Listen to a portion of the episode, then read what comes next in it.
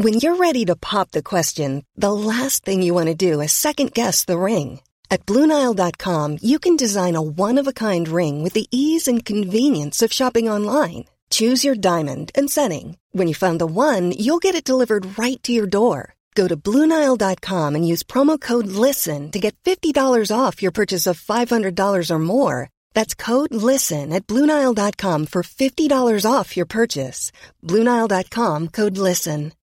Millions of people have lost weight with personalized plans from Noom, like Evan, who can't stand salads and still lost 50 pounds. Salads, generally, for most people, are the easy button, right? For me, that wasn't an option. I never really was a salad guy. That's just not who I am. But Noom worked for me. Get your personalized plan today at Noom.com. Real Noom user compensated to provide their story. In four weeks, the typical Noom user can expect to lose one to two pounds per week. Individual results may vary.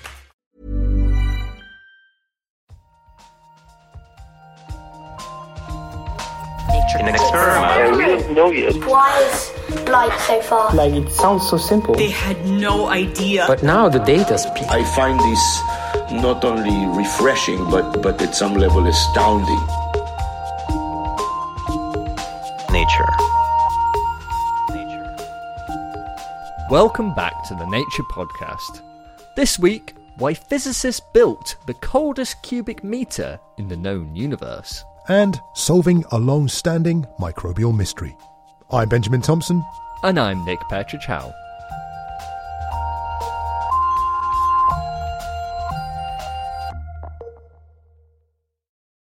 This week, physicists have a newish weapon in their arsenal to attempt to find evidence of a theoretical phenomenon that's never been observed.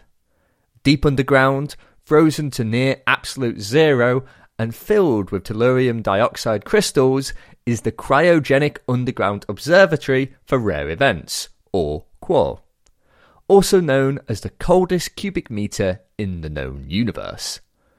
With this technological marvel, physicists hope to find evidence of a process that could explain one of the key mysteries of the universe. Why is there so much matter? So there is no explanation for us on why the universe is full of matter and there is very scarce amount of antimatter. This is physicist Carlo Bucci, one of the team behind CUORE. Because all the physics laws that we know postulate that for every creation of a matter particle, there should be a simultaneous creation of an antimatter particle. So then, how is the universe filled with so much stuff? Well, it could be due to a process known as neutrinoless double beta decay. Is a peculiar decay that happens, if happens, happens very, very rarely. Let me break down this neutrinoless double beta decay for you. Now, beta decay is where a neutron transforms into a proton, emitting an electron and an antineutrino while it's at it. Double beta decay is where this happens twice at the same time, so two electrons and two antineutrinos are emitted. With me so far? Both single and double beta decay happen often in nature and have been observed. But then we come to something that's only been theorized to exist neutrino less double beta decay. in which the double beta decay can happen without the emission of the two antineutrinos. This could explain the mystery of why there's so much matter around. Without the emission of two antineutrinos, you would end up with more matter than antimatter, which is basically the current state of the universe. Unsurprisingly, physicists are kind of keen to see if this theoretical neutrinoless double beta decay exists. So, how would you go about finding it? Here's Carlo to explain. What you have to do experimentally is to look for a specific energy release in your detector. What I mean is the following you take, let's say, a nucleus that can theoretically have this neutrinoless double beta decay, and then you wait and see if these two electrons comes out without uh, neutrinos. This is, let's say, the basic idea. This may sound straightforward, just observe and see if it happens, But in practice, it is, to put it mildly, tricky. The first of many problems is that the process seems to happen very rarely. What we call a, the half life of the process is extremely long, is the order of 10 to the 25, 10 to, to the 27 years, means uh, a billion of billion of billion of years. And so you cannot wait so much. Much as physicists are keen to solve the mystery, they're not that patient. One way to potentially speed up the process is to use a whole bunch of nuclei instead of just one, as the more you have, the more likely it is that one will decay while you're watching them. But then you still need to actually be able to measure when this rare event occurs. The method Carlo and his team used was to make everything cold, and I mean really cold. Their experiment was kept just above absolute zero, which meant that when and if neutrinoless double beta decay occurred, they would be able to see a small spike in temperature due to the energy released. But then there's another problem. Cosmic rays are something that can mimic the signal that we are looking for. So we have to reduce the, the number of them in order to reduce also the possibility that they can interfere with our with our measurement. Cosmic rays are protons and nuclei that rain down on us from space, and they can spoof the signature of neutrinoless double beta decay. As such, it's best to limit the amount of them that hit the detector. So Carlo and his team's experiment was placed deep underground, underneath the Gran Sasso Mountains in Italy, to shield it from these rays. But that isn't the only process that can mimic neutrinoless double beta decay. Another problem is radiation from things a bit closer to home. Tiny amounts of radiation are emitted by just about everything, and with the sensitivity of CUORE, even negligible amounts can get picked up. So the team shielded their detector with lead, but not just any lead. The most uh, internal shield of the CUORE experiment uh, is made of ancient Roman lead. The reason is because lead is an excellent material for making uh, shielding against radioactivity because it's very dense, uh, but contains uh, an isotope that is radioactive. And so you are building uh, a shielding against radioactivity with something that is a bit radioactive. But this radioactivity, if you wait enough, means many, many years, it disappears. After many, many years, a few hundred or thousand if you want to be safe, lead loses its radioactive qualities, making Roman lead the perfect non radioactive shielding material. So once you've got a detector, in this case a very cold detector, that can detect neutrinoless double beta decay and other processes are as blocked out as possible, then the next step is to wait. And that's what Carlo and his colleagues have been doing. The detector has been up and running, barring a little maintenance, since around 2017, and it'll run until 2024. Overall, ending up with five continuous years of data. So, the killer question is have they found this elusive process? Not yet. They're in good company.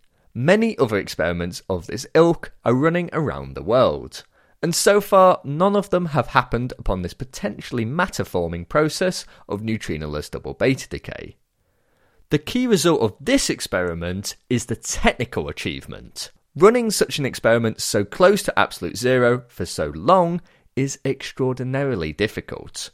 But Carlo and the team have proved it possible, which could potentially have other applications, such as in quantum computing. But Carlo and the team aren't done yet. They're using the advances made in this experiment to inspire the next. The search will certainly continue, as many physicists, including Carlo, are optimistic that they will find this neutrinoless double beta decay. Yeah, we strongly believe that we can see it. I mean, it's clear that no one really knows when we can say, okay, it does not exist. But there are many, many physicists that believe that uh, neutrinoless double beta decay exists, and so that at the moment the the effort of all the experimentalists is to improve the sensitivities of the experiment because we strongly believe that we will see it.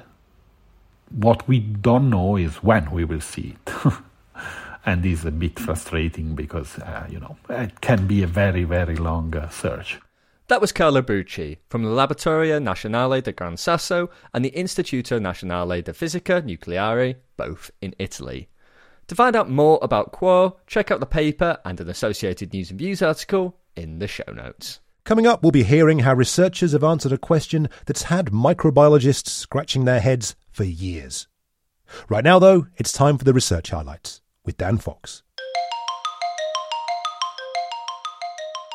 As sea levels rise around the globe, coastal cities are faced with a second problem. Many are also sinking. Researchers analysed satellite data gathered between 2015 and 2020 for 99 coastal cities. By comparing measurements of the ground surface taken every two months, the researchers could watch as the land subsided in various parts of a city. Most of the cities had at least some neighbourhoods where land was sinking faster than the rate of sea level rise. In Karachi in Pakistan, the land dropped by as much as 10 millimetres per year, five times the mean sea level rise. While Tianjin in China and Jakarta in Indonesia subsided by more than 30 millimetres a year. In most cases, the cause was thought to be pumping groundwater from beneath cities. The improved global view could help officials to develop better policies to track groundwater extraction and reduce the risks of flooding. Read that research in full in Geophysical Research Letters.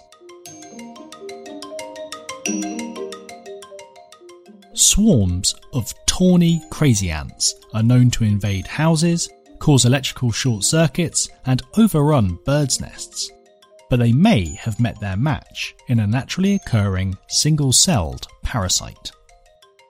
Originally native to South America, crazy ants are now established in countries such as Cuba and the US, and not only damage human infrastructure, but also harm reptiles and birds. However, in 2015, researchers observed that a single celled fungal parasite was infecting some crazy ant populations in the United States. To understand the parasite's effects, researchers analysed 15 populations of ants, finding that the infected crazy ant populations dwindled and disappeared over 4 to 7 years. When the researchers exposed two previously uninfected ant populations, both disappeared within 3 years. Laboratory experiments suggest that the parasite can rapidly kill worker ants in winter, leaving queens with too few workers to rear the next generation of brood in spring. The authors suggest that such pathogens could be used to control invasive insect species. Find that paper in the Proceedings of the National Academy of Sciences of the United States of America. This week in Nature, a paper has been published that appears to have solved a microbial mystery that centres on the bacterial species Vibrio cholerae. Now, while most strains of Vibrio cholerae are natural inhabitants of marine environments, some can cause a serious disease in humans cholera. In fact, the world is currently in the midst of what's known as the seventh cholera pandemic but the strains responsible for it have puzzled researchers because they've got something missing, as paper author and microbiologist Melanie Blokesch explains. Why do the pandemic strains specifically not keep plasmids? Because plasmids are very common in environmental strains of the same species of Vibrio cholerae. So the question is, where are the plasmids? Why are they not there? Plasmids are circles of DNA found in bacteria that are separate from their own genomes. They can be small, carrying only a couple of genes, or much bigger. And the thing is, they're found all over the bacterial tree of life, where they're shared all the time. Sharing plasmids is one way that bacteria can acquire new genes and potentially new abilities, so it's unusual, to say the least, that they're rare in strains of the seventh cholera pandemic. Researchers can introduce them into these bacteria in the lab, but they don't stick around. This was a bit of a head scratcher, but no one had really taken the time to find out why. I guess everyone has asked themselves the question, but nobody followed up on it. people just accepted that these strains don't have plasmids.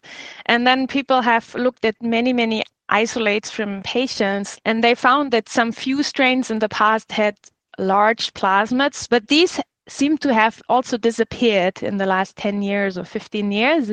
So I think people have observed it, they thought about it, but nobody looked what the mechanism behind it is. That is, until now.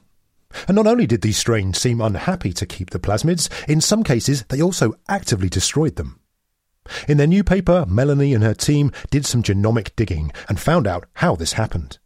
They identified two areas containing clusters of genes that were important. And so these gene clusters encode two DNA defense systems that can then do the job in the cell. And in this case, do the job means get rid of the plasmids. But there's an important question here. Why? After all, sharing plasmids gives bacteria a way of acquiring new genes, so the fact that these cholera strains don't have them is a bit weird. It's a tough one to answer, but Melanie's got an idea. So I think this really depends on where the bacterium usually lives. If it's in an environment where you have constant changes, it's probably good for the whole population if they can acquire new genetic information and share a lot. And so some part of the population then might have an advantage when there is an extreme conditional change.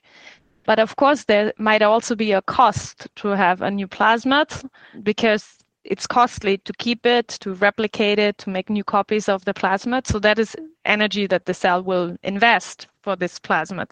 Now, the pandemic strains of Vibrio cholerae, they are very much adapted to human infection. So in a way, they might have less changing conditions, so they might not need more plasmids because they have already evolved to really do this cycle of infection well. So in a way, by not keeping plasmids, they don't have this extra burden that a plasmid might have at the cost that they might not get new plasmids with new superpower or new genes, but they might not need that. Now, defense systems that target plasmids have been seen before in other bacteria, but the two that Melanie has identified appear to be new, and they work in a different way. These two systems can cooperate to quickly degrade small plasmids, but the second also appears to work in quite a particular way to get rid of large plasmids, by making bacteria containing them grow more slowly. This negative selection pressure means that in time, bacteria containing these large plasmids are outgrown by those without them.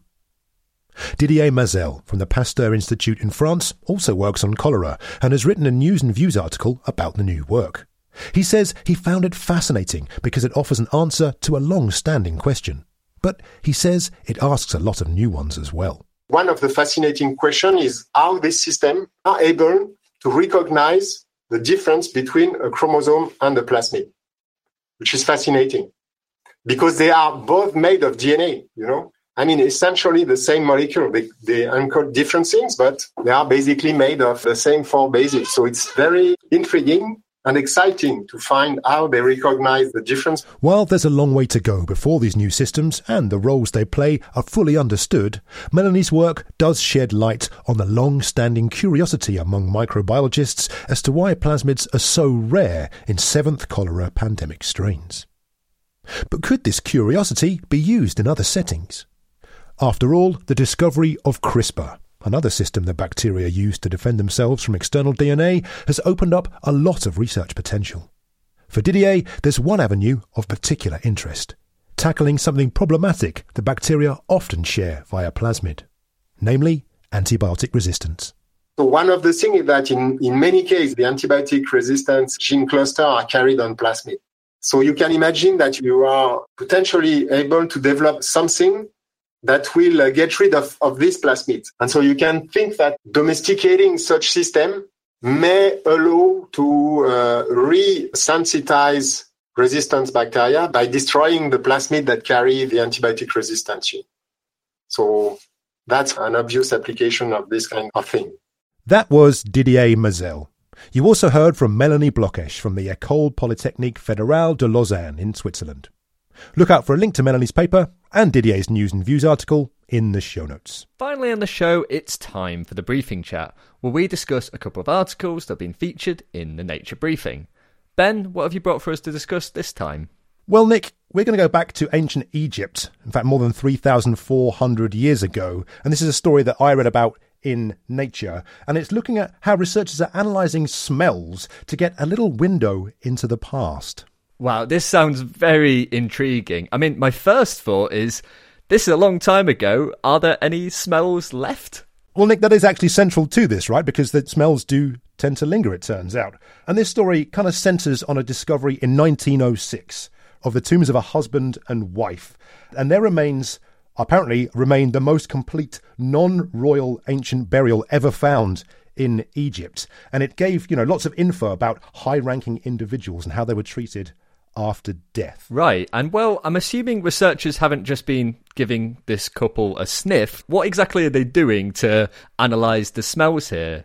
Well, I mean, weirdly, you're kind of not far off, but the story continues then. So these tombs were discovered, and unusually, the people who discovered them didn't start opening stuff up and have a look. They just kind of left it. And so a bunch of, you know, urns and, and jars and, and what have you were taken to a museum in Italy where they remained. And apparently the curators there noticed that in some of the display cases, they could sometimes get a bit of a, a fruity aroma. And so researchers have actually, you know, said, okay, well, let's try and work out what was going on then. And what they've done is they've taken some of these vessels, put them in kind of plastic bags for a few days, and then use mass spectrometry to analyze these volatile compounds, these smell compounds that kind of wafted off them as they were sitting there. So you mentioned there a fruity sort of smell. What other sort of smells did they find when they were analyzing this?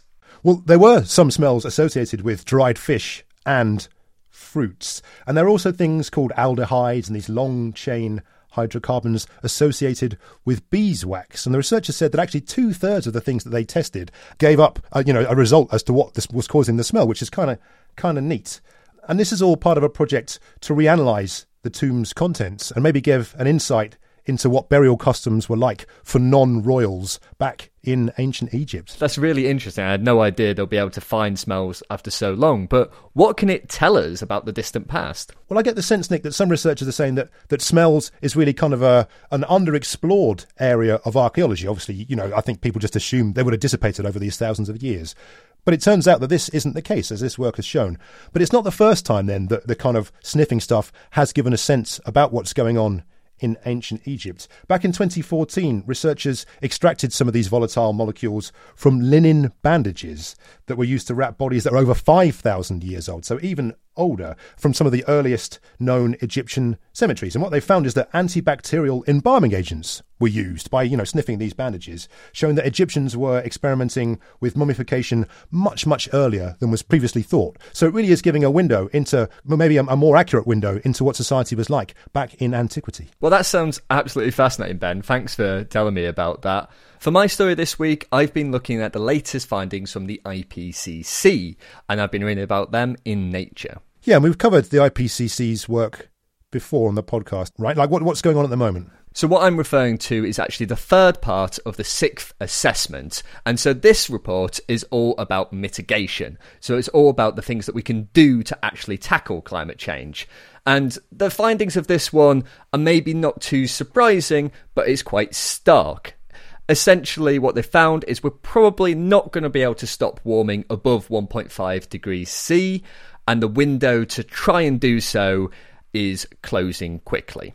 Hmm. I mean, if you say the report's about mitigation, then is it saying, well, if if we're going to to miss this target, we need to work out ways to try and avoid the worst case scenarios happening? Is is, is that is that right? So yeah, really, this report is about this closing window and the fact that we don't have a lot of time to actually make the aggressive changes required to attempt to get to 1.5, or if we get to 1.5, how we can bring the temperatures back down afterwards. So the key findings are essentially that we need to do things more quickly and we need to implement clean energy and new technologies far more quickly and take very aggressive action. And what does that aggressive action look like then, Nick? Well, one thing that they've found is that emissions need to peak by 2025. And yes, you heard that right. That's in three years' time. And after 2025, they need to rapidly decline. So, to achieve the net zero by 2050 goals, we need to halve emissions by 2030. There is some good news though in the report. The prices of renewables has been plummeting. Battery technologies, wind power, solar power, this is all getting far cheaper, and the energy intensity that runs the global economy is declining. So that means that we need less energy to keep the economy going. So there is a bit of good news in there as well. But of course, there are other aspects as well, like we need to keep some fossil fuels in the ground and we need to start pulling some carbon dioxide from the air. Well, obviously, lots, a lot to get done then, Nick, in a very, very short space of time. Obviously, these reports are put forward, you know, evidence. What are what are climate scientists saying about what this report is saying and, and, and the chances of these things happening? So as I said, it seems unlikely that we're going to hit the 1.5 target. We'll probably go over. And so, what some scientists are now saying is we need to have a plan of how to deal with the overshoot. Because once we get over 1.5, that's when you start to get more serious consequences of climate change. So, we need to start thinking about what we're going to do there. And really, we just need to speed up the transition because we not only need to be reducing emissions, we need to be pulling them out of the air. And that could be carbon capture and things like that that you may have heard of, but it could also be more low tech things like changes in agricultural practices or planting more forests. But really, I think scientists are like, okay, we need to actually make these changes now pledges are fine, but we need to actually see action. And this is the starkest warning from the IPCC yet. Well, Nick, let's leave it there then for this week's briefing chat. And listeners, if you'd like to know more about these stories, we'll put links to them in the show notes as always. And we'll also put a link on where you can sign up for the Nature Briefing to have more stories like these delivered directly to your inbox. That's all for this week. As always, you can reach out to us on Twitter. We're at Nature Podcast, or you can send us an email to podcast at nature.com. I'm Nick Petrić Howe. And I'm Benjamin Thompson.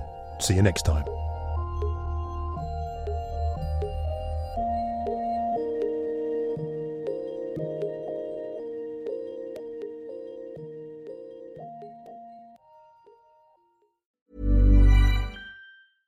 Cool fact a crocodile can't stick out its tongue. Also, you can get health insurance for a month or just under a year in some states. United Healthcare short term insurance plans, underwritten by Golden Rule Insurance Company, offer flexible, budget friendly coverage for you. Learn more at uhone.com. Flexibility is great. That's why there's yoga. Flexibility for your insurance coverage is great too. That's why there's United Healthcare Insurance Plans. Underwritten by Golden Rule Insurance Company, United Healthcare Insurance Plans offer flexible, budget friendly coverage for medical, vision, dental, and more. One of these plans may be right for you if you're, say, between jobs, coming off your parents' plan, turning a side hustle into a full hustle, or even missed open enrollment. Want more flexibility? Find out more about United Healthcare Insurance Plans at uhone.com.